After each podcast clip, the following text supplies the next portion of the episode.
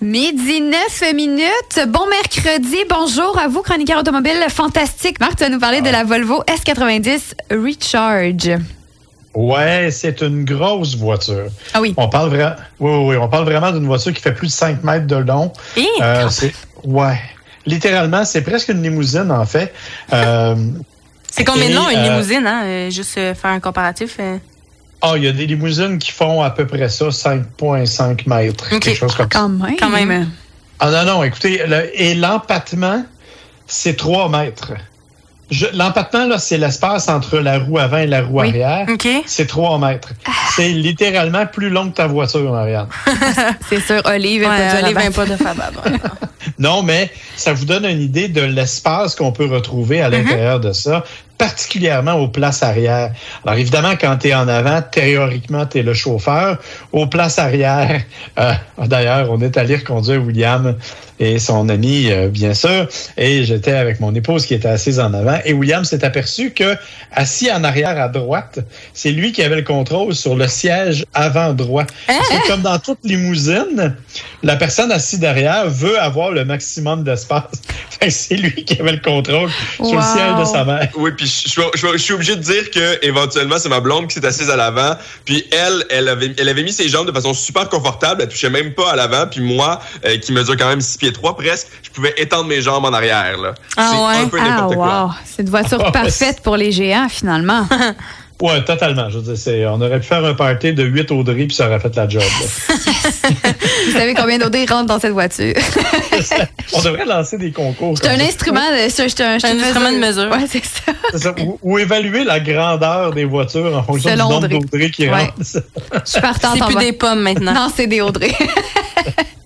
Euh, T'apprécierais celle que je conduis cette semaine parce Oui. que t'es probablement la seule qui pourrait rentrer en arrière. Bref, euh, Sauf que dans le cas de la Volvo, ça, c'est le premier volet. Donc, c'est un véhicule qui est très, très grand. Euh, la silhouette est jolie, mais ça ne fait pas tourner les têtes. là. Il y a personne qui s'énerve quand tu regardes passer cette auto-là. Surtout qu'elle était noire, assez sobre. Donc, euh, ça, ça va. C'est joli, mais sans plus. Euh, par contre, euh, il y a deux éléments fort intéressants. D'une part, un système que William aime bien, le système d'infodivertissement qui est alimenté par Google.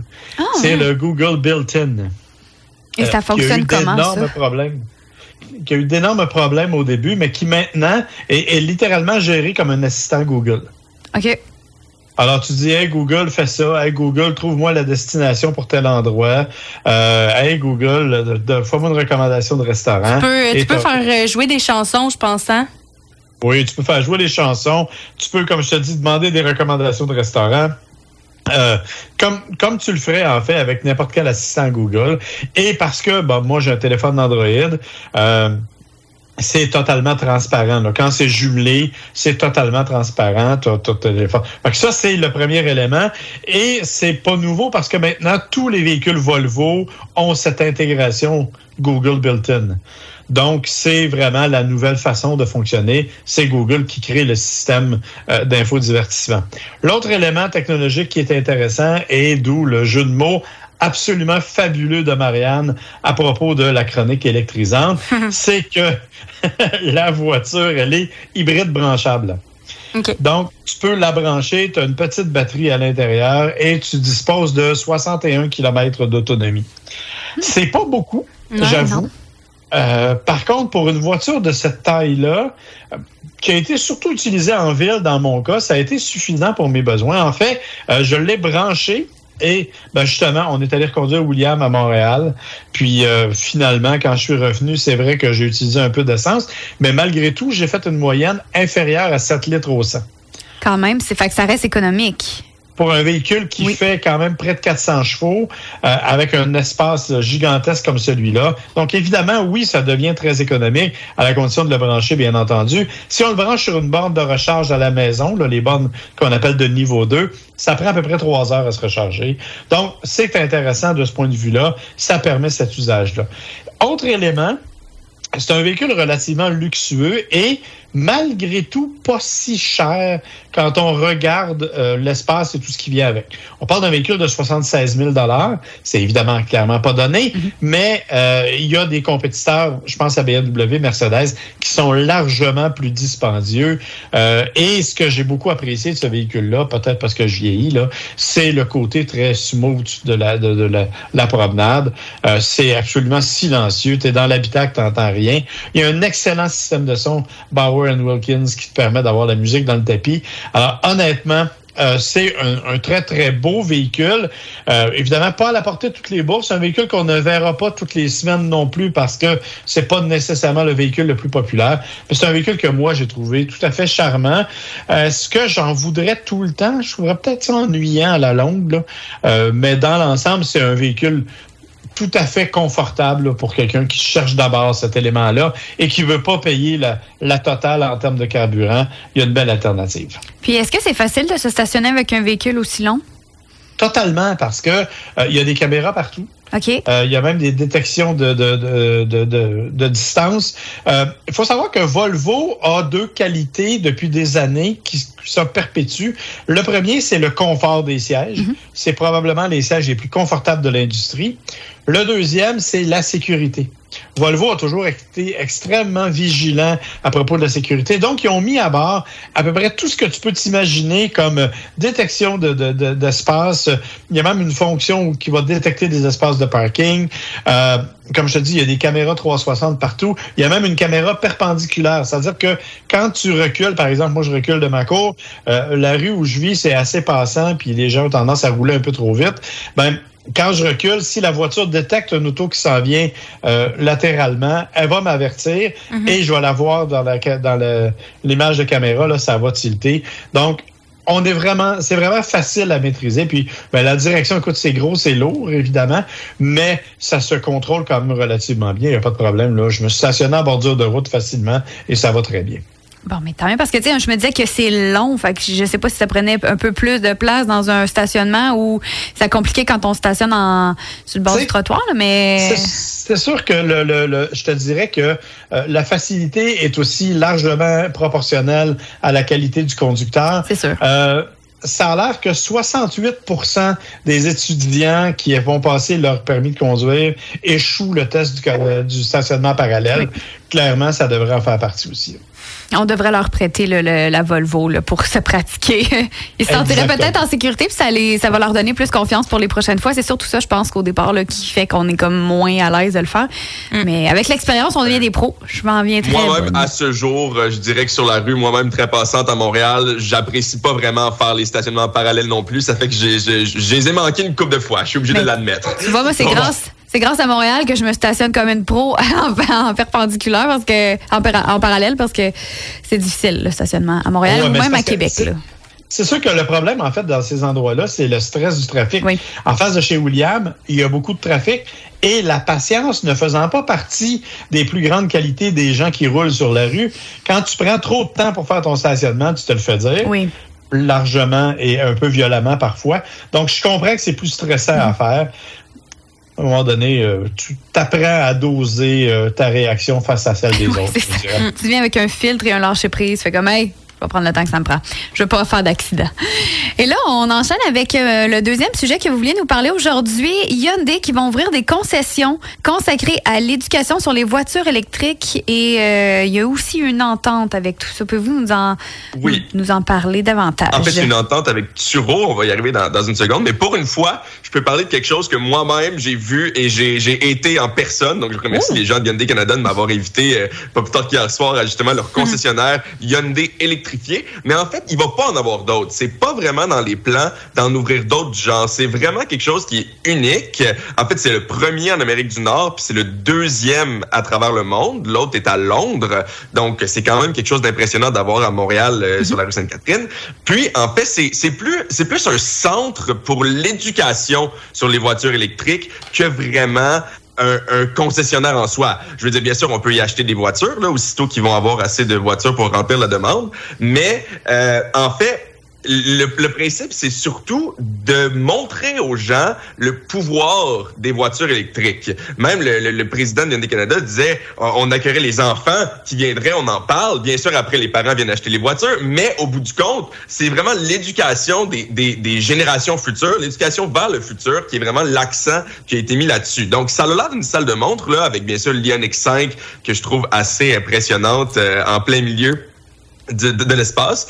Puis, euh, en, en, fait, tout, tout, les, tout, ce qui, tout ce qu'il y a à l'intérieur, c'est des panneaux qui expliquent, ça a quasiment l'air d'un musée, en fait, plus que d'un concessionnaire, mmh. où il explique comment c'est fait des, des batteries euh, à, à l'hydrogène, comme dans les voitures euh, Hyundai. Euh, bien sûr, encore une fois, le but, c'est quand même que vous achetiez au bout du compte, là, mais c'est quand même de fait de façon un peu plus, je dirais, ludique, puis éducative, que dans n'importe quel concessionnaire où on va se le dire, on parle beaucoup plus de la performance que vraiment de l'aspect euh, environnement. Oui, Donc, et il faut préciser que si, si, on continue, le président a aussi mentionné que même si tout le monde parle des voitures électriques, il disait qu'il y a seulement 10% des gens qui se renseignent actuellement chez un concessionnaire qui vont vraiment faire le pas vers l'électrique.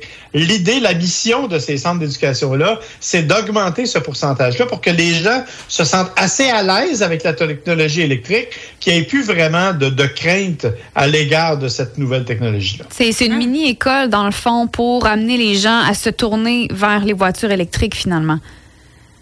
Ouais, mini-école commanditée par un concessionnaire, ouais, faut quand même le rappeler. Ouais. Là. Mais, euh, ouais, ouais, mais tu sais, en même temps, c'est fait avec une famille de concessionnaires là, spécifiques.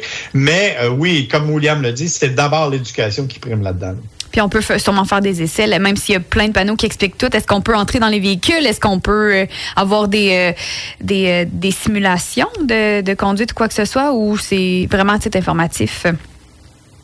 Entrer dans les véhicules, j'imagine qu'on peut, là, mais pour le reste, c'est surtout, euh, c'est surtout, comme je disais, comme un musée un peu. Là. Donc, okay. il est écrit sur les murs, euh, vraiment des gros paragraphes. Il y a des écrans aussi qui montrent euh, des petits documentaires. Mais en fait, pour l'essai, c'est une très bonne transition vers le partenariat, justement, avec oui. Turo, parce que c'est ça, en fait, le principe de ce partenariat-là. Euh, souvent, les gens sont pas satisfaits d'essayer une voiture électrique pour juste 15 minutes, là, le temps de faire le tour du carré, comme dans un concessionnaire normal. Parce qu'une voiture électrique, on le dit souvent, mais c'est un mode de vie plus que simplement un changement de voiture. Donc, en fait, Turo, c'est une plateforme d'autopartage. En fait, c'est la plus grosse plateforme d'autopartage au monde, si je me souviens bien. Euh, puis, en fait, c'est au-dessus d'un million de personnes au Canada, un million d'utilisateurs au Canada. Puis, en fait, le principe, c'est que normalement, c'est des particuliers qui vont mettre leur voiture puis qui vont la louer à d'autres gens. Mais là, ça va être des concessionnaires Hyundai qui vont louer sur le, la plateforme des voitures électriques. Ça s'appelle une, une, une, location style de vie. Donc, c'est deux à cinq jours. Puis le but, c'est vraiment de pouvoir tester les voitures électriques au quotidien. Pour, pour finalement finir par l'acheter, parce qu'une fois que tu l'as essayé, c'est ça qui va donner envie, oui ou non, d'aller vers ce véhicule-là à 100% Oui, puis il y a même un rabais de 500 dollars, si je me souviens si bien. Si on fait l'essai? Si on oui c'est ça si ah, on oui. fait l'essai et qu'on décide d'acheter la voiture après euh, puis en fait ce que nous disait le, le, le, le directeur des, des, communications je crois en tout cas euh, le gars de Turo qui était là ce qu'il nous disait en fait c'est que ça c'était déjà un comportement qui existait chez les consommateurs avant ce partenariat là il y avait déjà des gens qui allaient sur Turo juste pour louer une voiture électrique pendant quelques jours savoir si ça leur convenait puis après ça ils allaient au concessionnaire puis ils allaient l'acheter. Donc dans le fond c'est juste une une suite logique disons de ce qui existait déjà. Là. Mais c'est vraiment super intéressant. J'ai envie d'aller essayer une auto juste pour l'essayer, puis la redonner, puis finalement pas en acheter une pendant cinq ans. Mais c'est correct. Ou avoir un rabais de 500 C'est fait pour ça. Mais c'est fait pour ça. Puis effectivement, vous avez l'occasion avec un programme comme celui-là. Puis là, évidemment, c'est Hyundai qui, a été, qui sont les premiers à embarquer avec Turo. Il n'est pas dit qu'il n'y aura pas d'autres marques qui vont s'associer mm -hmm. éventuellement. Mais le but, c'est ça. C'est d'essayer une voiture. Et comme William l'a dit, c'est la Ioniq 5 qui va être en, mise en vigueur. Et William, hier, est arrivé face à la Ioniq 5. Je pense qu'elle l'a un petit peu charmé quand même. Là, faut, Mais faut on n'en avait là. pas déjà parlé de la Ioniq 5 dans une chronique oui. précédente. euh, Parce que moi, je l'ai essayé. Oui. Et cette Mhm. semaine-là, on devait se rencontrer, William et moi, pour que William l'essaie. Mais il n'a pas fait beau. Je me rappelle plus ce qu'il a pu avancer. Ah. Et il n'avait pas pu la Je conduire. l'avais jamais vu finalement. C'est donc, ben là, tu, vas pouvoir, euh, tu vas pouvoir le faire. là. C'est c'est à Montréal. Ça- J'espère que c'est pas trop loin de chez vous, parce que Montréal, c'est grand, là, mais. euh, Ouais, non, mais c'est pas trop pire, c'est pas trop pire. Mais en fait, euh, je dois dire, je suis obligé d'admettre que la Mac E, là, elle, a, elle, a, elle a pris un coup dur dans mon cœur. là. Ah Je oui, suis à ce point-là. OK. Ah, elle est belle en maudit. Elle est Ok. vraiment belle. Ben écoute, Marianne, prochaine activité qu'on fait, on va aller essayer ça. Ça va me faire À plaisir. Montréal. Tu seras ma copilote, ça va me faire plaisir. Merci, messieurs, pour cette autre belle chronique. Euh, On vous souhaite de passer un bel après-midi. Si on a des questions pour vous, on peut vous écrire sur votre page Facebook, site Internet, vous avez blog, podcast. Écoutez, on, on vous retrouve partout, là. Ouais, ben essentiellement sur nos pages Facebook, c'est la méthode la plus facile. Il y a effectivement un podcast qui s'appelle Ça roule radio Gotchard que William et moi on fait ensemble. Et on a une adresse qui est à euh, gotchard.podcast à gmail.com. Si les gens ont des questions, ça nous ferait plaisir d'y répondre. Merci beaucoup. Donc, on se retrouve la semaine prochaine. Et toi, William, on, te- on peut te réentendre le mardi dans Bye Bye Boula avec Oli Bombardier Oui, à 17h15, spécifiquement le mardi. pour une chronique jeux vidéo. Mais sur ce, à la semaine prochaine. Bonne journée. On poursuit en musique. Voici Nadia Wild sur 103.7.